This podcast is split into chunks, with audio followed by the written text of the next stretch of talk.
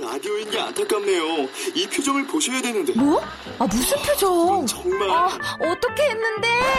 KBS 라디오 7개 채널에서 제공하는 최고급 정보들을 사진과 기사 그리고 영상으로 확인하실 수 있습니다. 읽는 라디오 KBS 라디오 홈페이지 라디오.kbs.co.kr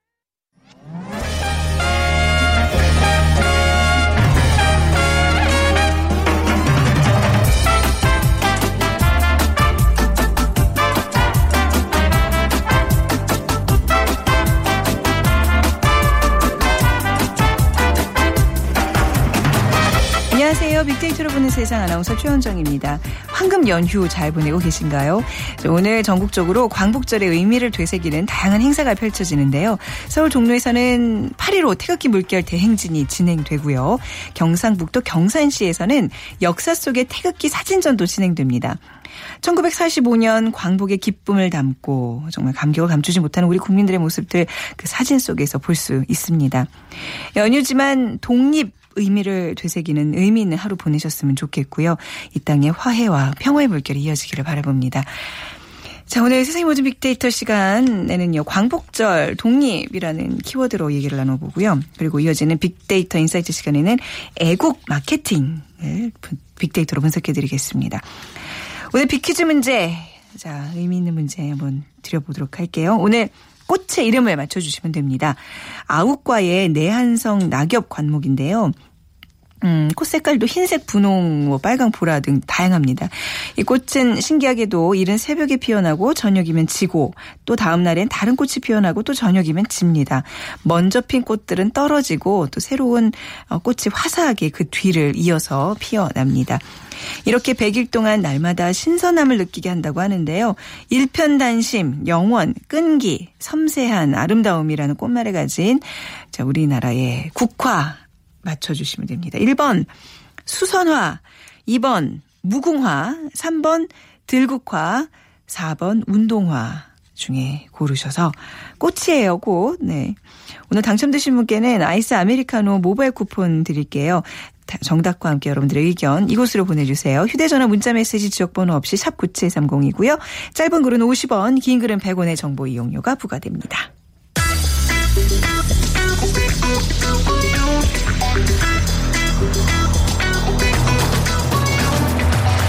오늘 여러분이 궁금한 모든 이슈를 알아보는 세상의 모든 빅데이터. 다음 소프트 최재원 이사가 분석해드립니다. 네, 세상의 모든 빅데이터 다음 소프트 최재원 이사 나오셨어요. 안녕하세요. 네, 안녕하세요. 예. 아유, 연휴에 이렇게 끝자락에 또 오늘 이렇게 생방송 나오셔서 감사합니다. 아, 네. 감사합니다. 네. 자, 오늘 광복절인데요. 광복절의 의미 좀 살펴보겠습니다. 네. 이 광복절, 우리가 1945년 그 식민지 지배를 받던 일본으로부터 이 광복된 것을 기념하고요. 또이 1948년 이 대한민국 정부 수립을 또 경축하는 날도 같이 음. 하는 의미를 갖는다고 합니다. 네. 그러니까 올해가 71주년인데, 그러니까 작년에, 그러니까 지난해가 70주년이어서 여러 가지 큰 행사들이 많이 많았죠. 있었어요. 많았습니다. 예, 네. 그래서 상대적으로 올해는 행사가 그렇게 작년에 비해서는 어 좀 많이 있진 않은 걸로 음. 보여지는데 네. 어쨌든 뭐 우리가 지금 광복절날 뭐 기념 공연이라든지 네. 이런 또 광복절 경축식 같은 것들은 어 계속 진행이 될 예정이고요.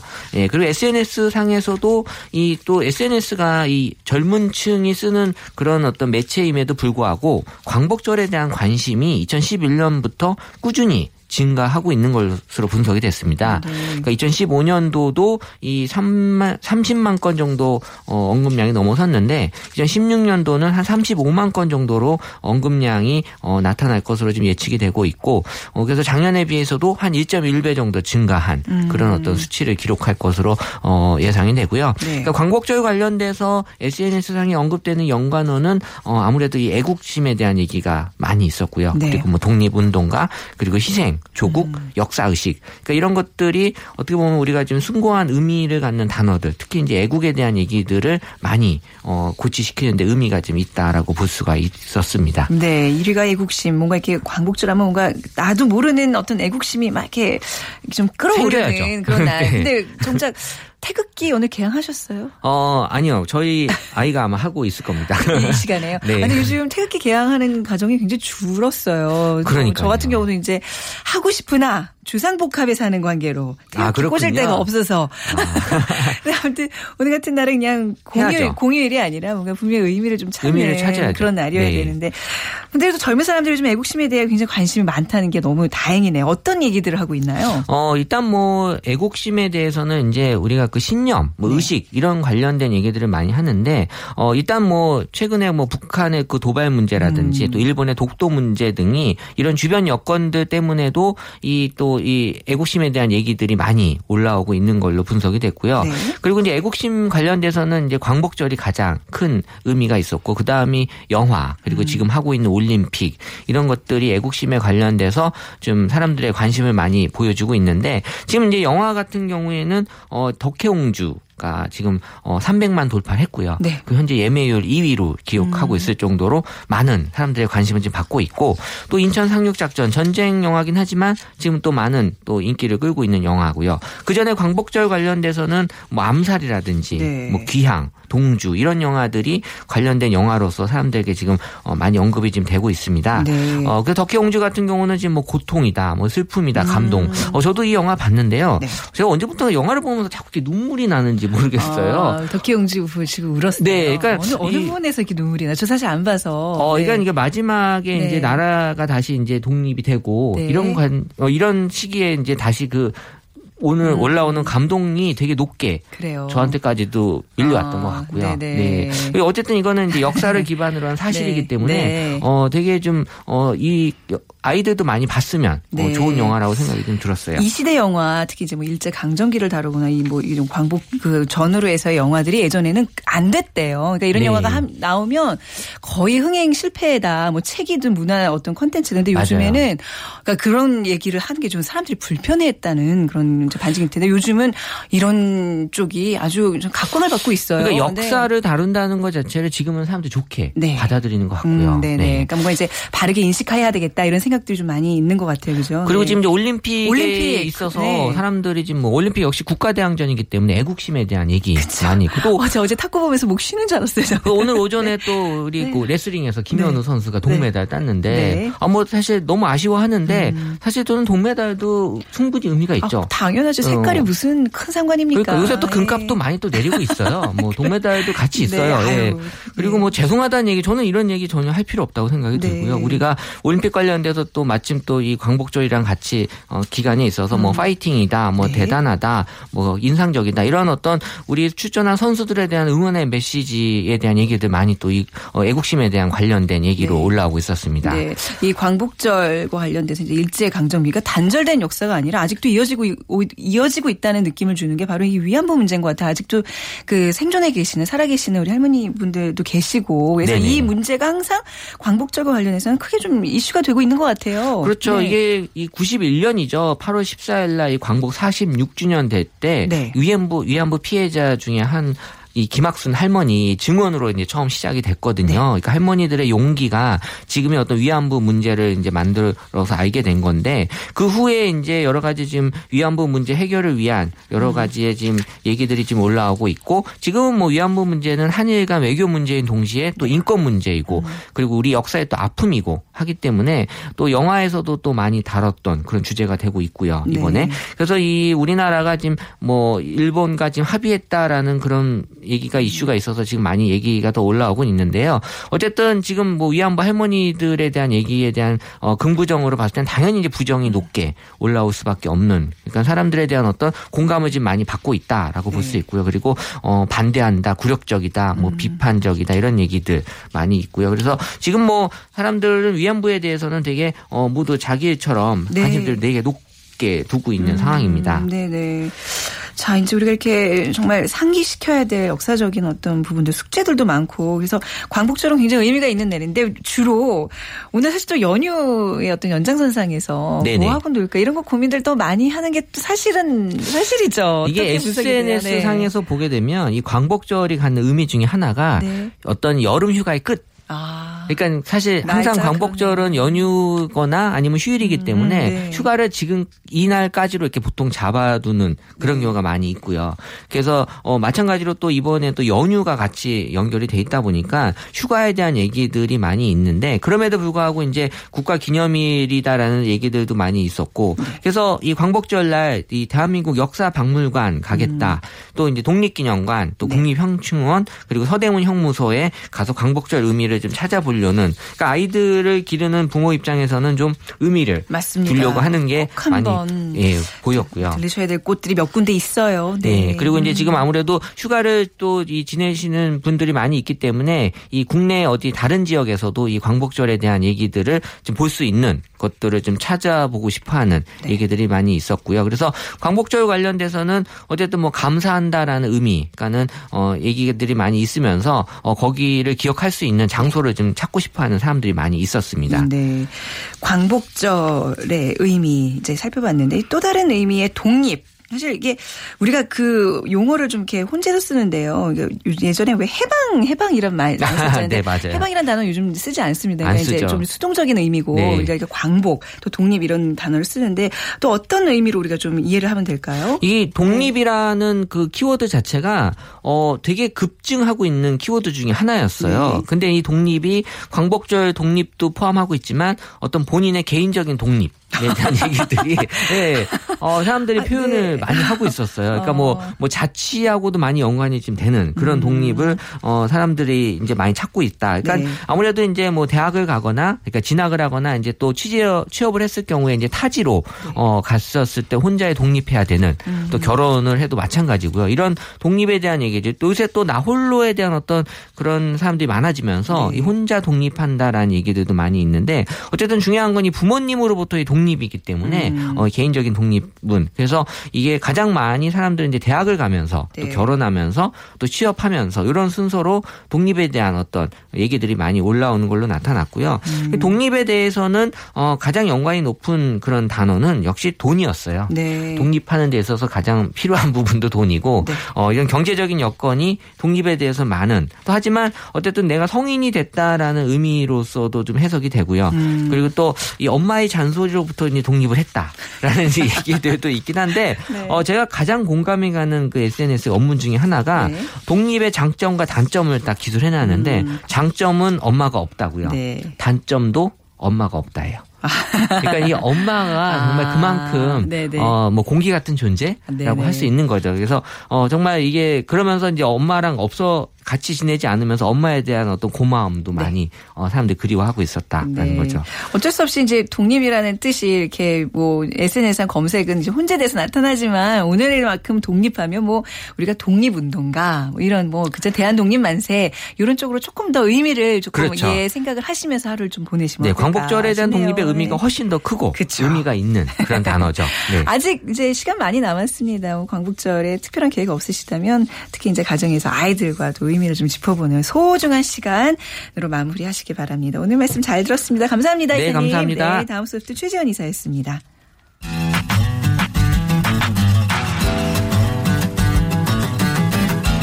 마음을 읽으면 트렌드가 보인다. 빅데이터 insight. 타파크로스 김용학 대표가 분석해드립니다. 네, 타파크로스의 김영학 대표 나오셨어요. 안녕하세요. 안녕하세요. 네, 오늘 빅퀴즈 다시 한번 부탁드리겠습니다. 네. 오늘은 꽃의 이름을 맞춰주시는 문제인데요. 네. 아욱과의 내한성 낙엽 관목이에요. 어려워요. 네, 말이. 어렵습니다. 꽃 색깔도 흰색이나 분홍색, 빨강, 보라 등 굉장히 다양한데요. 네. 이 꽃은 신기하게도 이른 새벽에 피어나서 저녁이면 지고요. 음. 또 다음 날엔 다음 날 새벽에 다른 꽃이 피어나고 또 저녁이면 집니다. 먼저 핀 꽃들이 떨어지고 또 새로운 무궁화 꽃이 화사하게 그 뒤를 이어서 피어나게 되는데요.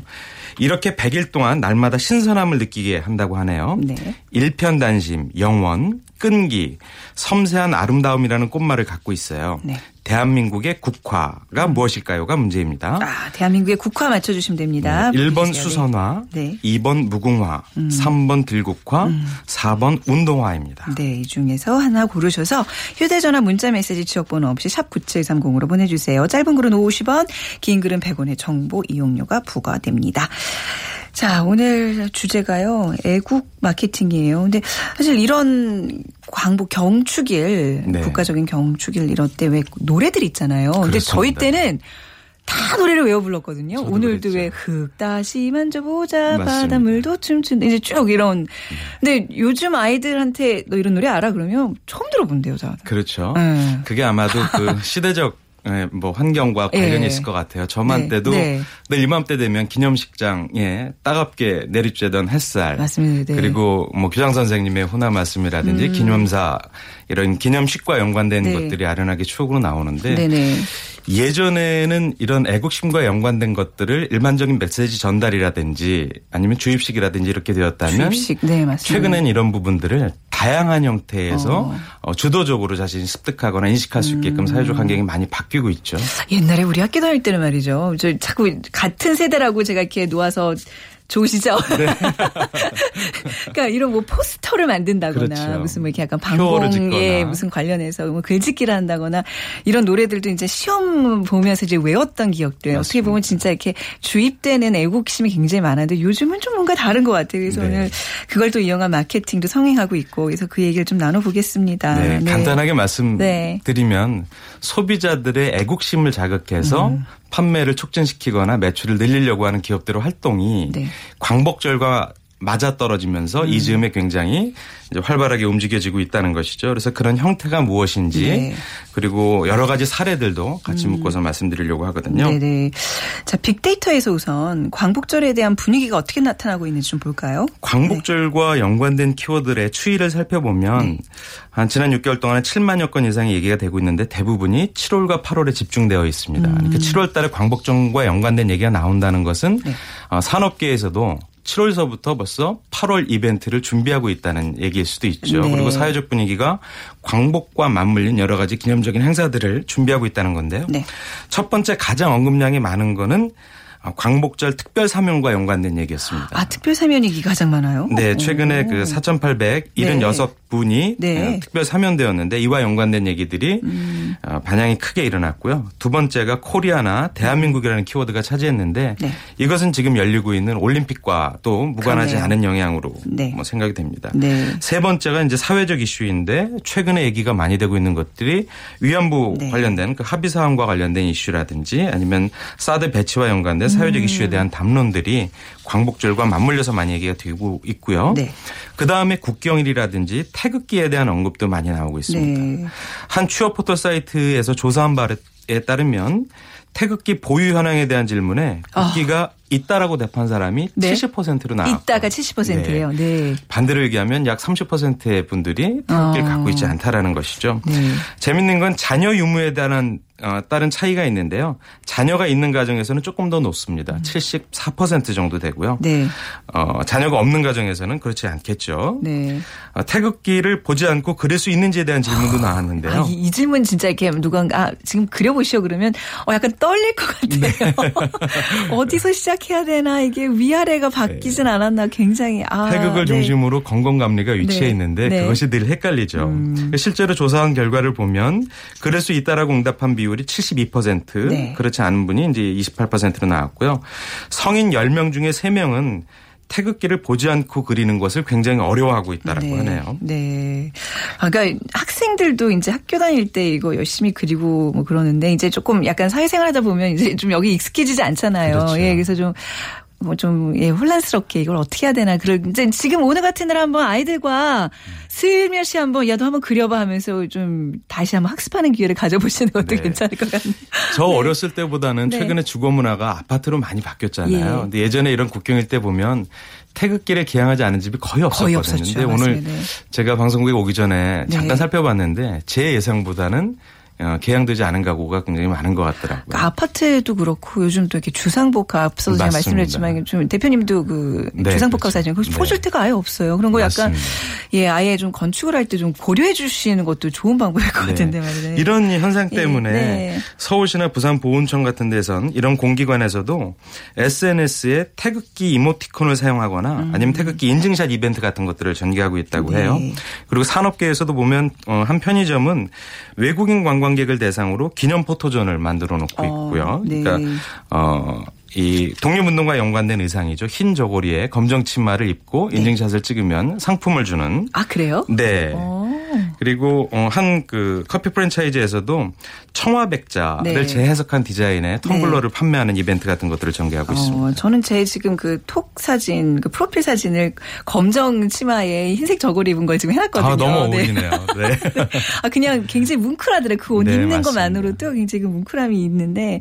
근데 이렇게 보면 예전과 달리 인증샷을 통해서, 그죠? 네. 국경일을 기념하는 그런 문화가 좀 많아진 것 같아요. 네, SNS를 대부분의 분들이 쓰시다 보니까 인증샷 문화가 일반화되었죠. 음. 그래서 인증놀이나 인증샷 같은 것들의 소통 방식이 대표적인데요. 네.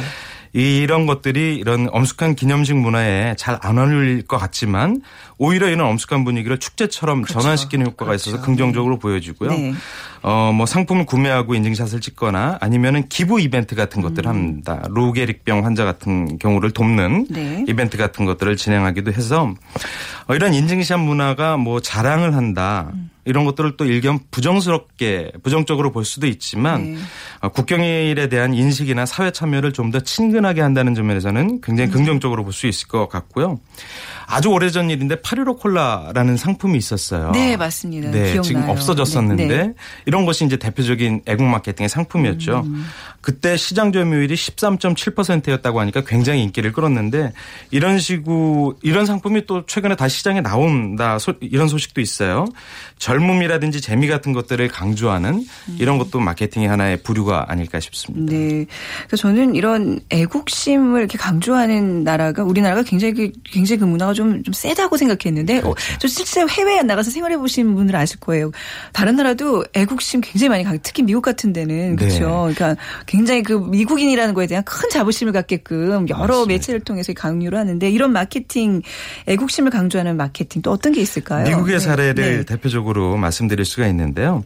미국 같은 경우 올 11월에 대선을 앞두고 있잖아요. 네. 그러니까 이런 대선과 연관된 이벤트 상품들이 굉장히 많이 나오고 있습니다. 국내에서는 이런 미국의 상품들이 블 로그를 통해서 소개되고 있기도 하는데요. 예를 들면 가장 미국적인 기업이라고 할 수 있는 한 콜라 회사의 경우에 네. 나는 미국인이라서 자랑스럽다라는 슬로건을 어, 집어넣은 제품을 한정 판문으로 출시하고 있습니다. 아, 그 콜라 병에 그런 게써 있어요. 어. 네.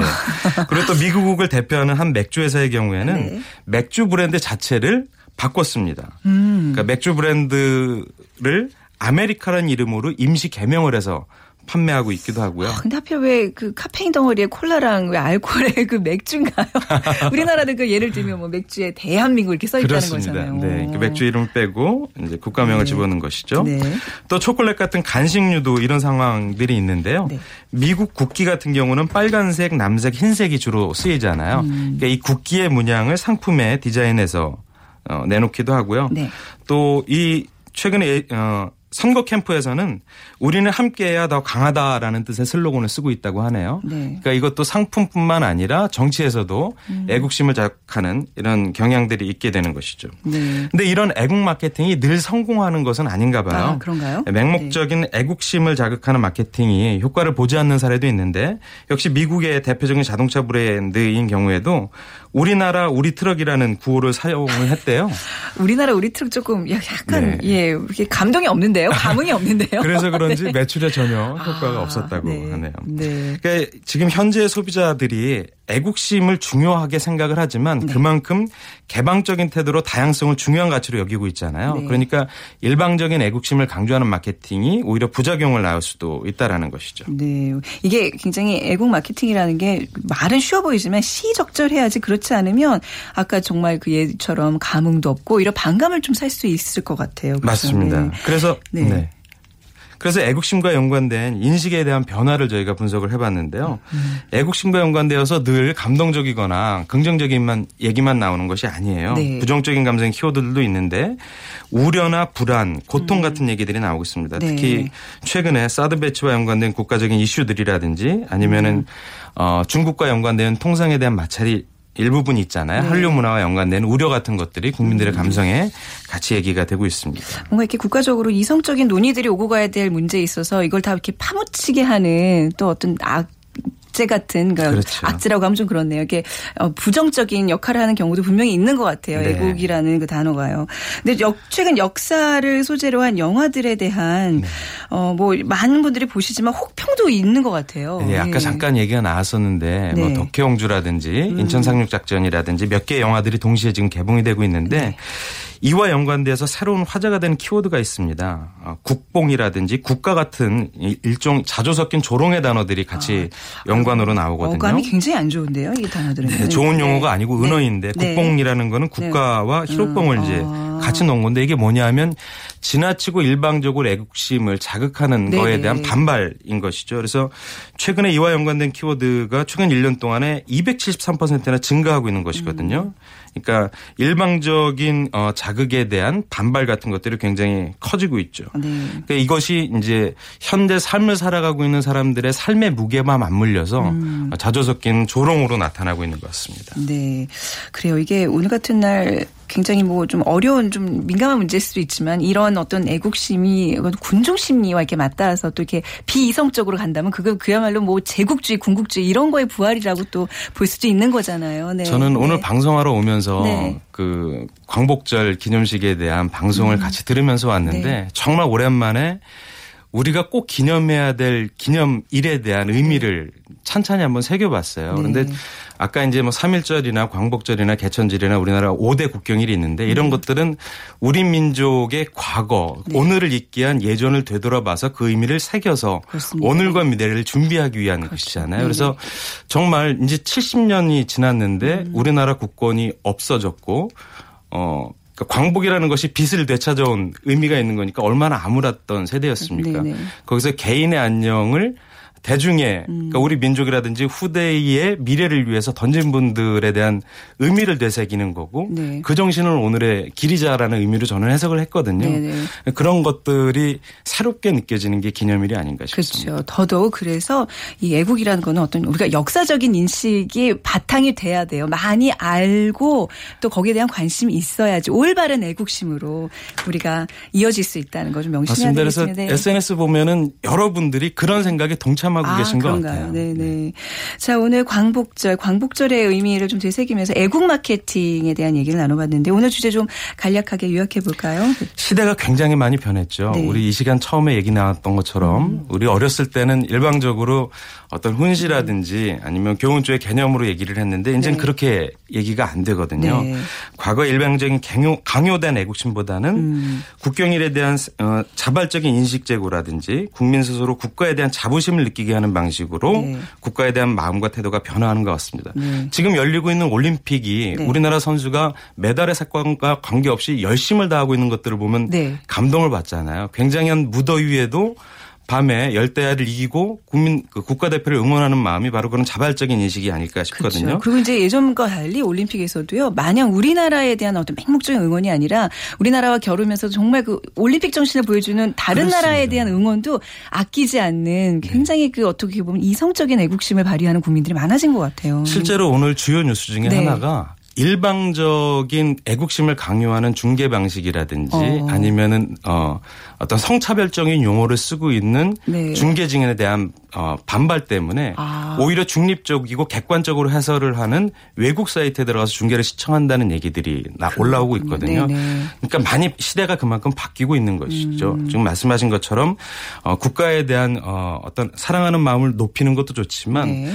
올림픽 정신을 기리거나 아니면 그 안에 음. 어, 정말 열심을 다해서 초인적인 노력을 했던 선수들에 대한 음. 갈채라든지 응원 같은 것들이 본연의 정신이 돼야 되지 않을까 싶고요. 네. 그런 방식의 이런 세대 간의 변화가 결국엔 과거 역사에 대한 존중의 마음으로 표현될 음. 것 같고요.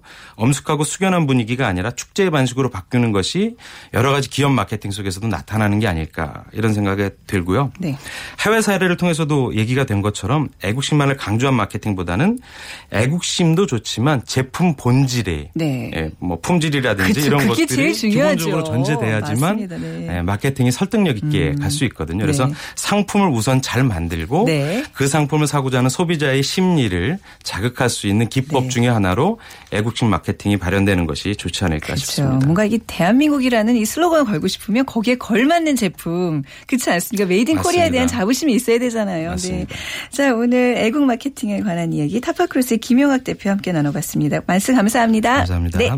자, 오늘 정답은요. 우리의 국화, 무궁화 맞춰주신 분 3394님. 우리 대 선수들 화이팅입니다. 출전 자체가 애국입니다 하셨는데요. 진짜 지금 어, 땀 흘려면서 열심히 지금 선전하고 있는 우리 응원단, 우리 선수들에게 응원을 보내드리고요. 6640님. 지금 무궁화가 너무 없어서 서운합니다. 그렇네요. 학교 다닐 때는 무궁화 나무 심으러 다니곤 했는데 말이죠. 말씀해 주셨어요. 저희가 오늘 이 두 분께 아이스 아메리카노 쏴 드리겠습니다. 빅데이터로 보는 세상 오늘 방송 마무리하고요. 내일 오전에 뵙죠. 지금까지 아나운서 최현정이었습니다. 고맙습니다.